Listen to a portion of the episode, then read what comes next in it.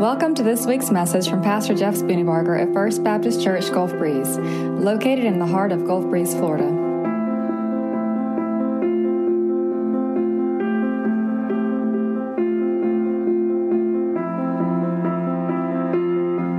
So, this morning, um, if I were to put the message as a, if I were to give you an infomercial to try to get you to buy what I'm selling today, it would go something like this Are you lonely? Are you feeling purposeless? Are you looking for hope and a future? Do you need some substance in your life? Then turn your me into a we, and you will find it. How's that? Are you ready to buy? Open your Bibles to Ephesians chapter 4. Ephesians chapter 4. Um, it was, it was an interesting thing preaching at First Baptist this morning because I intended to go all the way through this, chat, this passage, but, but the struggle was real for me in that it seems as though there's so much in the beginning few verses that if we just skip over them, it would do us an injustice. And so I started thinking, you know what? We're not really on a clock, and, and you guys don't know where we're supposed to end, except I just told you. But um, so, so I just want you to, to, to walk gently through this passage with me today and then next Sunday. And I want you to soak it up because I believe that if we catch this, if we can get this, we will find uh, an even greater amount of joy and, and fulfillment in the pursuit of us finding our special sauce. Because remember, that's the context. Last week I started this message series called Finding Your Special Sauce. And the idea is that God has built you and He has called you and He's created you for a purpose. You're not just an accident. You're not just this, this freak of nature that God, um, okay, well, we'll just put him on here. No, God crafted you and He designed you and He knit you together while you were in your mother's womb. And He has a purpose for you. Right this moment, I, if, if I were a betting man, I would say that there are some of you who are thinking, yeah, maybe that's for them, but not for me. So you might have a past, you might have some failures, you might have some brokenness, you might have some, some scars or a wake of bodies, broken relationships, and all those things. And you're going, you know what? I, I get that Apostle Paul was the chief of sinners, but I'm, I'm right there with him. Listen, I want to tell you that, do, that you're not to believe that lie. You are not too far gone. You are created by the hand of God, and He loves you, period. And so in Ephesians chapter 4, what we have is we have this, this beautiful laying out of, of who we are as the people of God and who we are as a person who is part of the people of God. So, chapter 4, verse 1 As a prisoner of the Lord, then, I urge you to live a life worthy of the calling you have received. He says, Look, I want to I wanna write this letter to you, and as I'm writing this letter to you, I want to remind you to live the life that is worthy of the name on the back of your jersey. To live a life that is worthy of the calling you have received. So, that word calling, that word worthy, right? It's you're, you're, you're, you're living truthfully and faithfully to the calling of God on your life.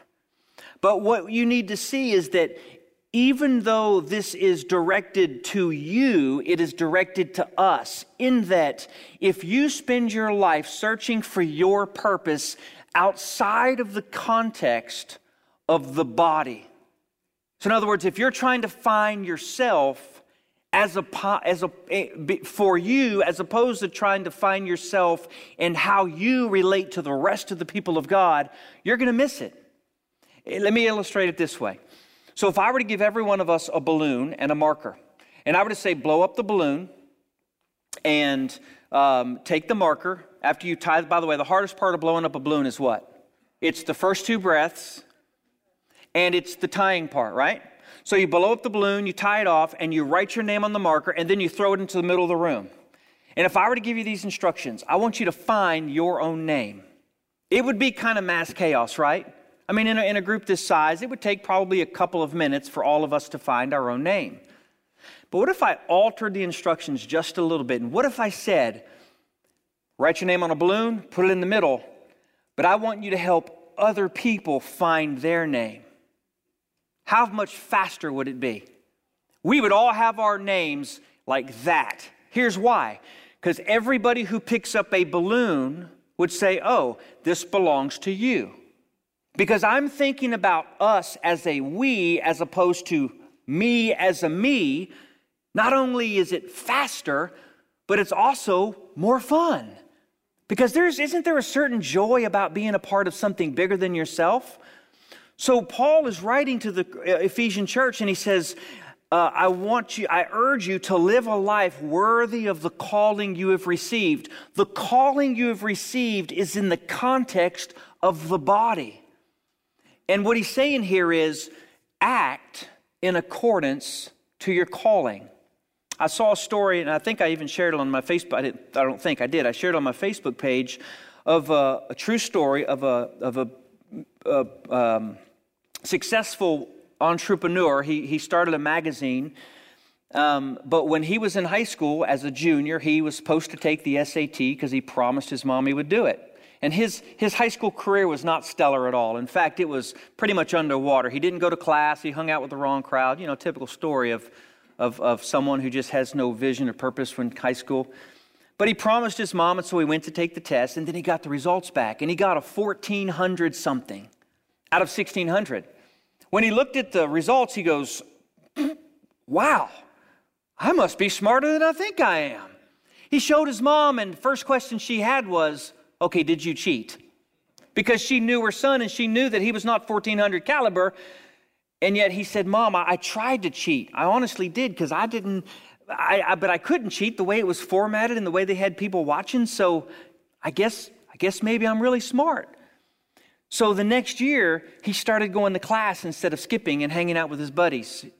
And his teachers noticed that he was showing up, and they also heard about his 1400 something test score. And so they said, Well, maybe this is a diamond in the rough. We should invest more time in him. And then he graduated high school and he graduated college, became very successful. And several years later, he got a, a letter from Princeton, New Jersey, from the SAT review boards.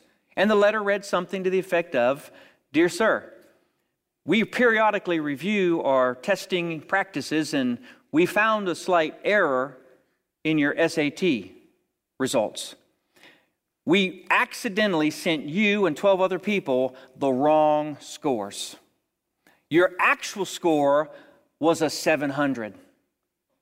His real score was half of the recorded score or of the distributed score. And so he wasn't as smart as he thought he was. But here's the story in this he started acting like the scores said he should act. And in doing that, he became the score that he wanted to be. Does that make sense? I just sound like Joel Osteen there. I'm so sorry. I just realized I had this picture. Let me, let me, let me, within the context of God's glory, here's the deal. Paul is saying, live a life worthy of the calling you have received. You and I need to recognize whose name is on the back of our jersey. It's not my name, and it's not your name, it's the name of Jesus. And so the team is more important than the player. You say, well, how can I find fulfillment and purpose in that? Well, you find fulfillment and purpose in that because that's how God made you.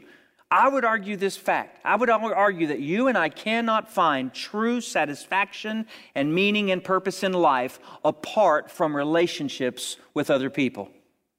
Now, we can, we can be a person on our own island, we can do our own thing, but we were made for relationship. What's the first thing, not the first thing, but what's, what's the big thing that God told Adam when he made Adam and said, Adam, I want you to create all, I want you to name all these other things. What did he say? It's not good for man to be alone. In the heart of a man and in the heart of a woman, our constitution is such that we are made for each other. And here's the beautiful part about what we're talking about here, about what, what Paul is addressing. He's saying essentially, this is the big picture God is building a family. And because He's building a family, that family is diverse and that family is, is, is, is, is messed up and that family is not in sync. But as He puts them together and as they start acting like a family, they become something that is a beautiful picture of the kingdom of God. And so that is who we are. As the body of Christ here on this corner in Gulf Breeze, Florida, we are Story Point Church. Now, we're not the only church in town, thankfully. We're not big enough to be the only, we, we don't have enough space to be, we don't need to be, but we have a purpose in God's kingdom. But the way we fulfill our purpose is by each one of us knowing our purpose. So, you want to know your special sauce? Start by thinking about how your special sauce fits the wider kingdom of God through the local body of Christ. Now let's flesh this out, okay? Paul then gives us in verse 2 three heart characteristics of how to make this happen. So, my illustration here, I'll, I'll work on it through the, through the whole time. I probably actually need to turn this around to make it easier. So, what God has done is God has put us here as a local church body, right? Now, you say, well, wait a minute. The, in, in the New Testament, there wasn't local churches. Yeah, there really were. There was the church of the city, but think about it. In Jerusalem alone, if you had 3,000 people join together in the church in one day, how are they all going to meet in one place? How is one pastor going to pastor all of them? It's not possible. So they were one church of the city, but they were local uh, expressions of that church within the city. They met in their homes and they met outside at times before there were persecution and stuff. So, what, what, what you do, uh, or what God has done essentially, is illustrated in this wheel. Now, I built this wheel this week, and it compo- it's composed of different parts. It's composed of a rim, it's composed of a hub, and it's composed of spokes. And then you've got the spoke nipples here, and then, of course, I put tape on it so I can take the next step and put a, a tube on here and a tire. But this doesn't come like this, it comes in parts and pieces. And so you lay them all out and you start to lace them up. Now, what God has done with the local church is He's laid all the pieces out and He begins to lace the wheel. Now, lace the wheel means that you take the spokes and you put them in in a certain direction, in a certain order. And, and, it, and it's really a cool science if you think about it. This is actually called a three cross, which means you start with the keyhole. There's the, there's the valve stem. This is the key spoke, this one right here. Everything starts with this. So when you start building the wheel, you lace the wheel together, but it's flimsy and floppy and, and, it, and it, it, it's not functional as a wheel. It's essentially, it's essentially a potential wheel, but it's not really a functional wheel, right? If you were to ride on it then, it would not work at all. What God has done is He said, okay, I'm building the body of Christ. For us, how this works for us is we are the local body, a, a local body, but there are certain characteristics that have to happen in us so that he can begin to make this wheel a useful wheel. The three heart characteristics are counterculture, and they're actually counterintuitive. The three are these it's humility, it's gentleness, and it's patience. Verse 2, he says to the church, Be completely humble and gentle and be patient bearing with one another in love, and make every effort to keep the unity of the Spirit through the bond of peace. There is one body, one Spirit, just as you were called to one hope when you were called, one Lord, one faith, one baptism, one God and Father of all, who is over all and through all and in all. So, in other words, there is one wheel. All of these parts, though, have to work together understanding that they are just parts that are useless unless they are put together to form the wheel. Now, these three characteristics the first one is humility, right? Verse 2 be humble, be patient, Uh, actually, be humble, be gentle, be patient, right?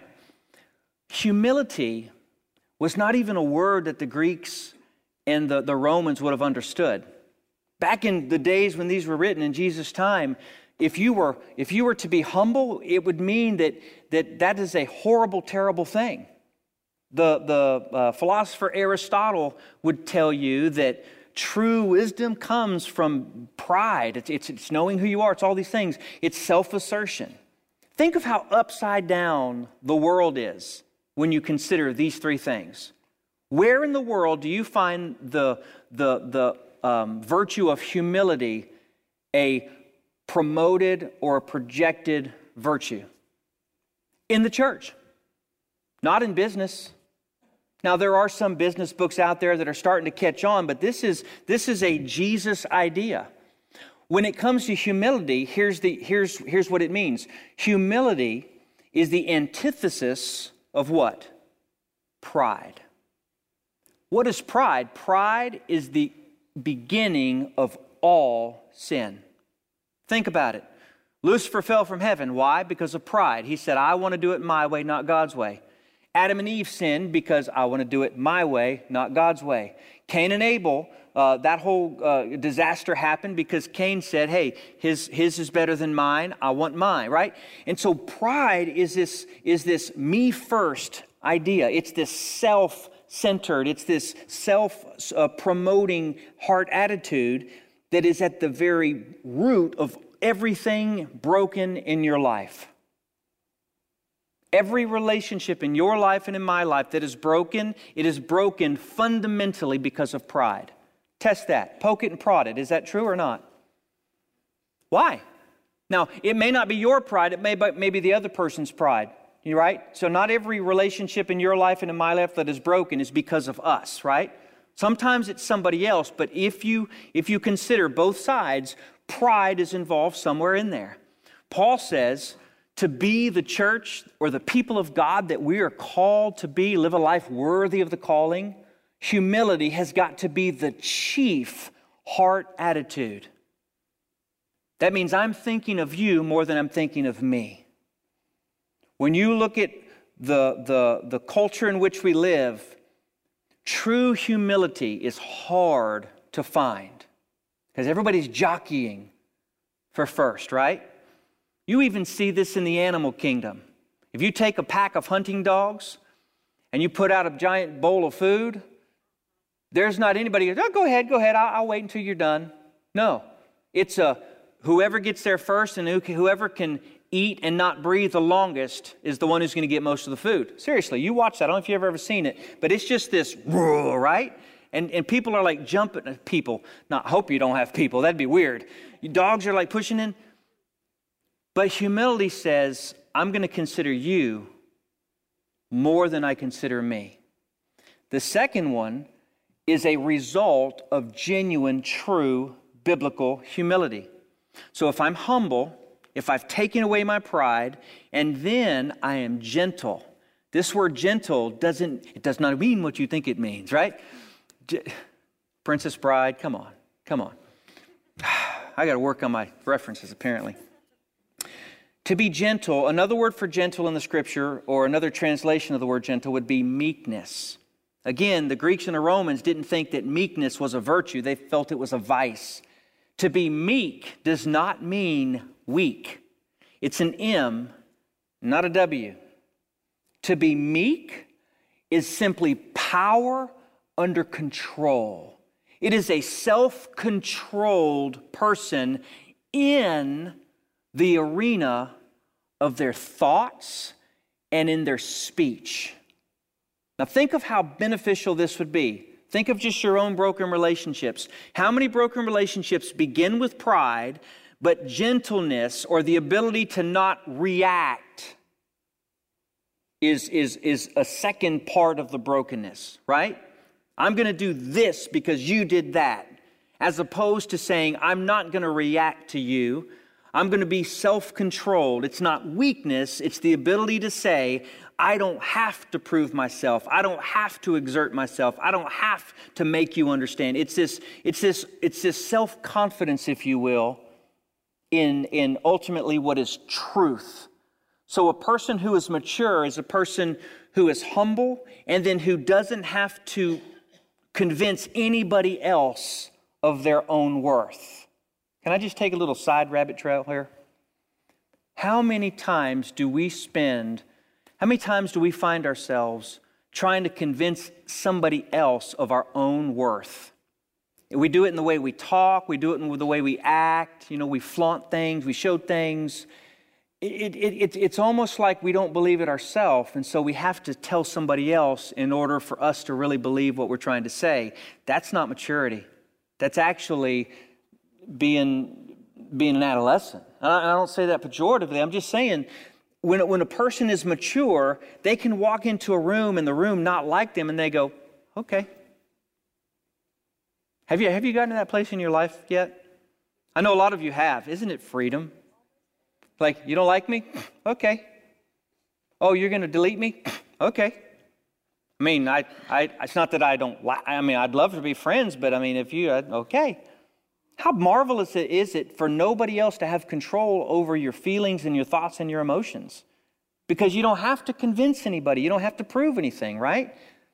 When you have humility, that is that, that stacked on top of that is a gentleness a self-control of how you react to people and how you speak with people and how you deal with people and then on top of that you have patience i love this part what patience is, is the ability to wait for God to do His work in the situation. Amen? Amen? That's good, ain't it? That's worth the price of admission. Some of y'all, it's like 25 cents, right? Here's the deal.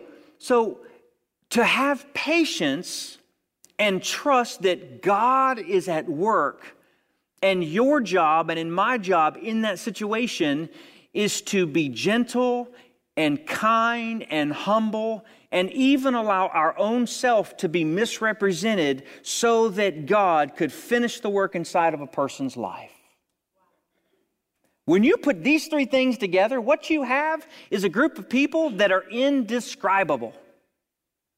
You have a family that every other family looks at and says, Man, I want to be like them.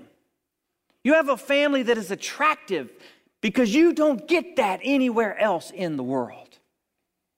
Here's the most beautiful, I keep saying beautiful, I apologize, but it really, it just, I'm mesmerized by, by, the, by the picture that God is building here.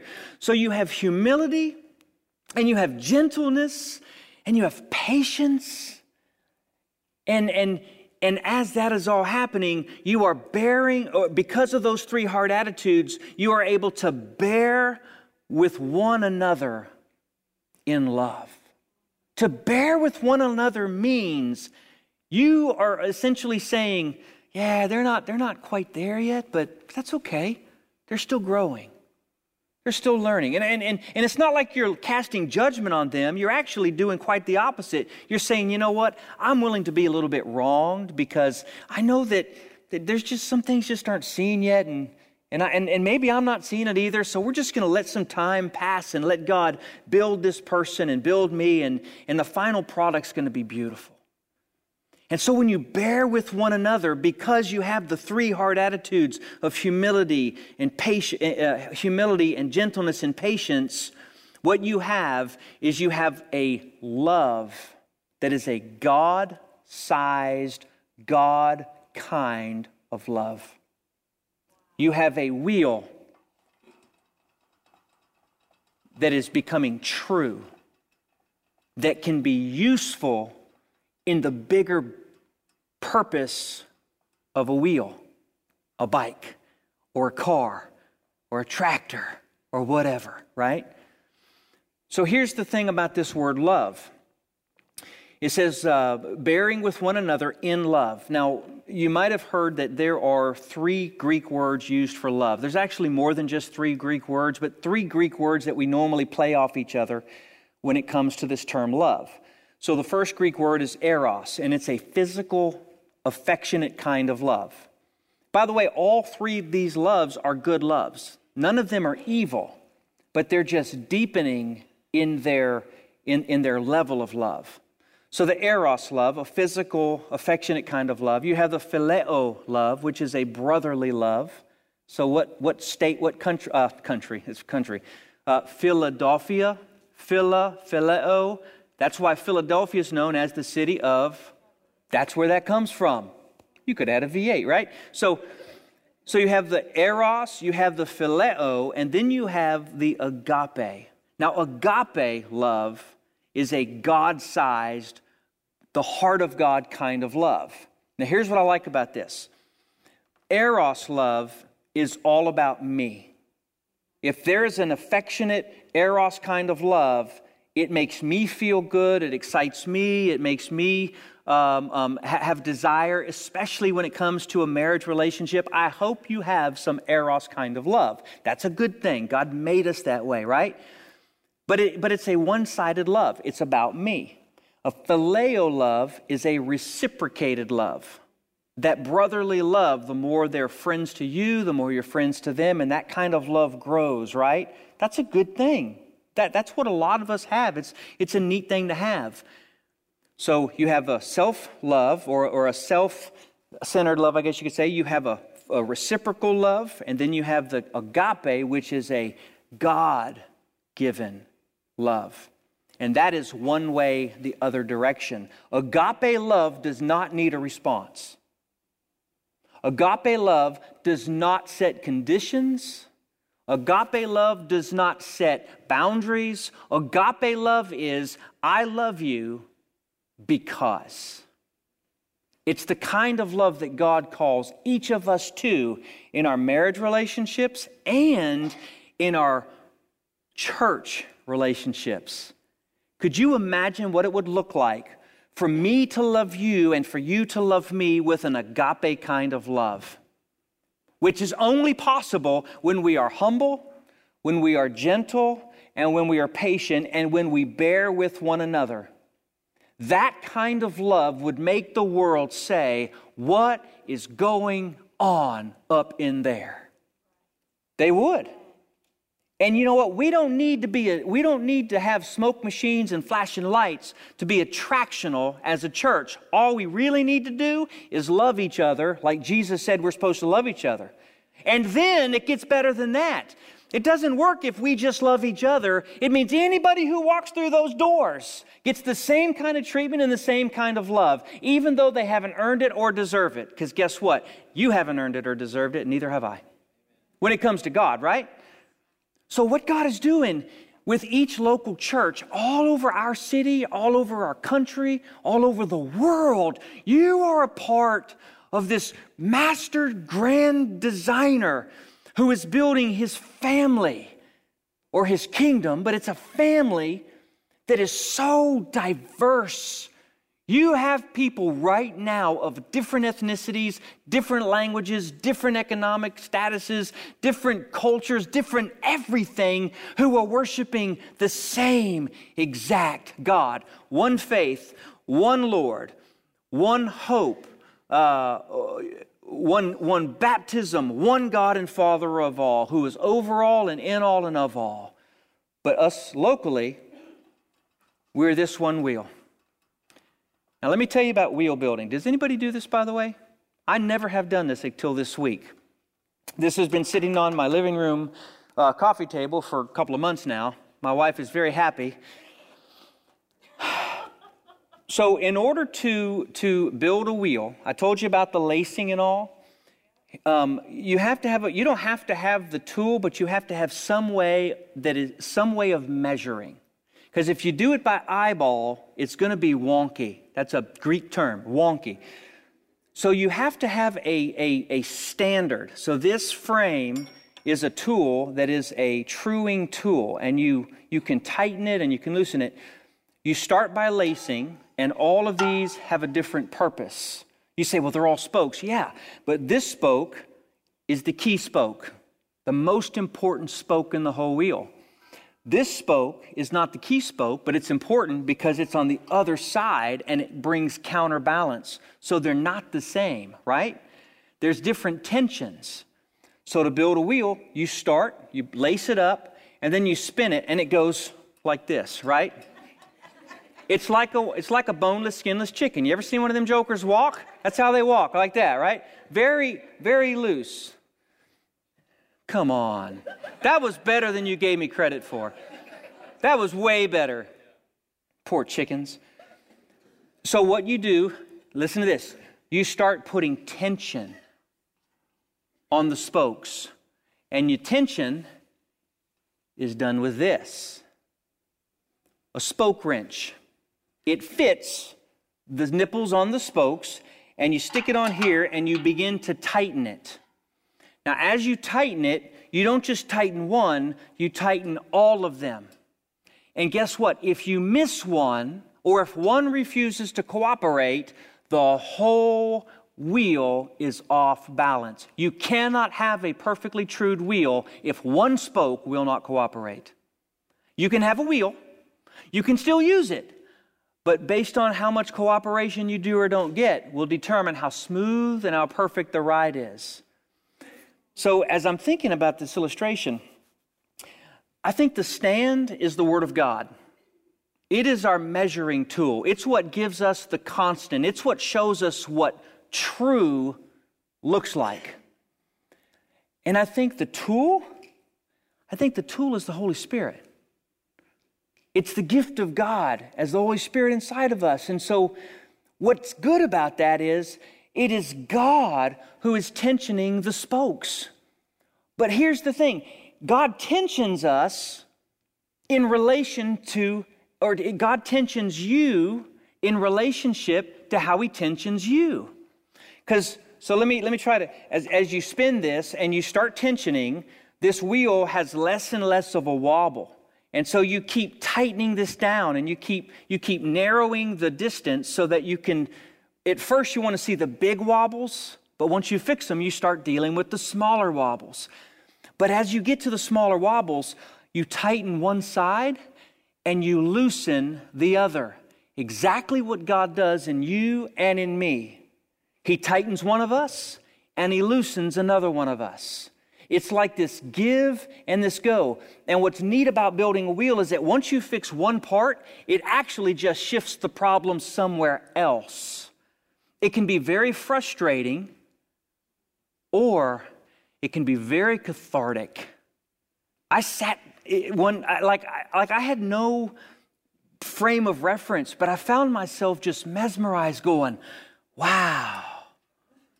Wow, over and over and over and over and over. And then finally it was like two in the morning. I'm going, I'm probably making too much noise because the tighter they get, the more they go boink, boink, boink. And I'm thinking, did you hear that in the, in the room, by the way, Shannon? Were you asleep already? I just knew I was waking her up. I finally put it down. I said, I got to go.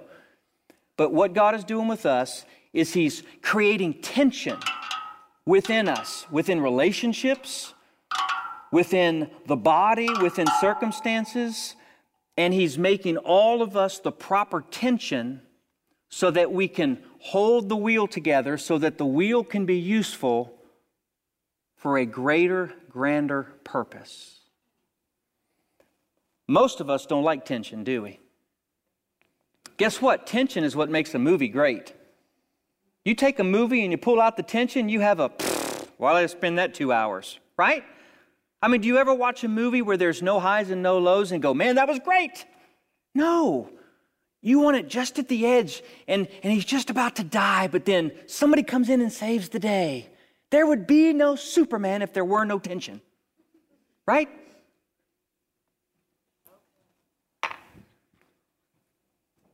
There is one body, one spirit, just as you were called to one hope, you were called one Lord, one faith, one baptism, one God and Father of all, who is over all and through all and in all. Verse 7, listen to this. But to each one of us, grace has been given as Christ apportioned it. Each one of us, you and me, have each been given an apportioned amount of God's grace. And that is displayed through the gift that He gives us. Now, we don't have time to talk about the gift this morning, but what I want to leave you with is this we are a wheel in a bigger picture of what God is doing on the earth. But don't ever forget that we don't always see how God is using us and what He's doing. When I heard Lee's testimony about how he just turned on the radio and God changed the dial. He heard the sermon and it was the right time at the right place and he trusted Jesus right then. It, it gave me hope that, hey, when we're on Facebook Live or we're, we're, we're on Blab TV, it is possible, and not just possible, but I believe that what God is doing is He is putting people in front of the screen who need to be in the front of the screen when they need to be there to hear the message of the gospel. We may never get a letter, we may never get a call, but what I do know is that God's word will not come back void. And He puts you in the same spot. He puts you in your business and he puts you in a store and he puts you in, in, in, an accident or a car crash or whatever. You say, wait a minute. No, God uses us in the strangest places, doesn't he? I'll tell you this little story. So, right out in front of the hospital, um, this was, I don't know, six years ago. I wasn't a volunteer firefighter then, I was just a regular Joe Schmo citizen. And um, I was actually in Benson's getting my hair cut.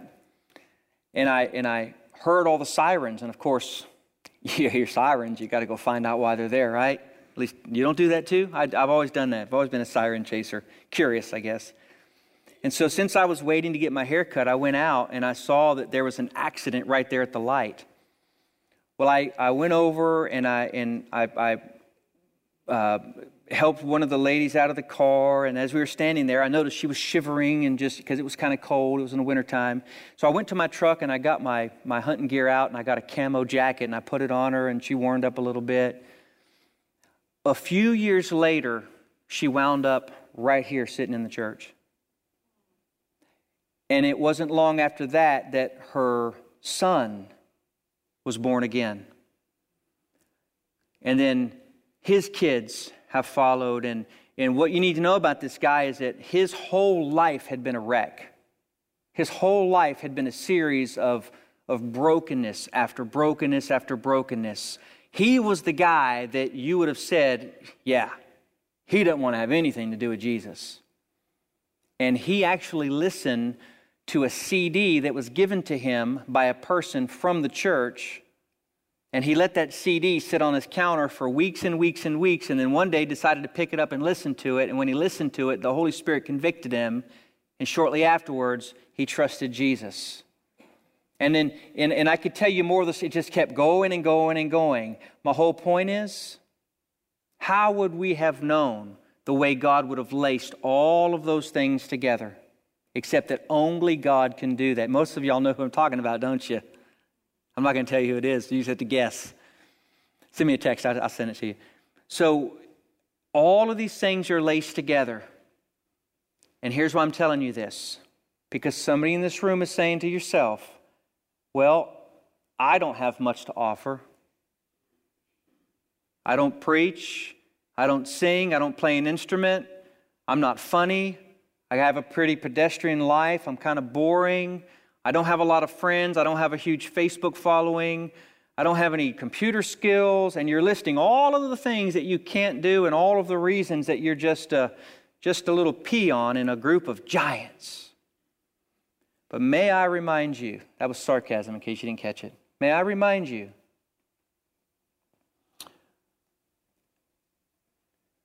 that without this little piece right here, this wheel doesn't get built. The smallest part on this hub is as important, or the smallest part on this wheel is as, is as important as the hub and as the rim. The rim and the hub get all the attention, but baby, let me tell you, you take away that little spoke nipple and you do not have a wheel. Do not despise the little things. Amen? Turn to the person next to you and say, Look, you don't have to have a bunch of skills. You just got to be faithful to what God has given you to do. Amen? One of the coolest things that you could possibly do is be an observer and an encourager. We're going to get into this next week or the week after, but one of the greatest gifts that God gives His church is the gift of encouragement. Because we all need a little bit of keep on keeping on, don't we? Amen? All right. So let me close this out. We're a wheel. You are a part of that wheel. The more you tighten, the more tension you get, the truer it becomes, and eventually you put it on a bike and you run with it. That's what God is doing in us. By the way, have you noticed a different spirit since the tent? There is a there is a noticeable, palpable presence of the Spirit of God. That's because God is doing something. He's not just doing something, He's doing what He wants to do. And it's a beautiful thing. God, I pray that, that you would, would let this, this passage sink into our hearts. Father, I pray that you would help us to understand your purpose, not only for us, but for us as the people of God here. Father, I pray that if there's anyone listening now who's not trusted you as Lord and Savior, that they would do it now, not wait until next Sunday. Let them do it now. We ask in Jesus' name.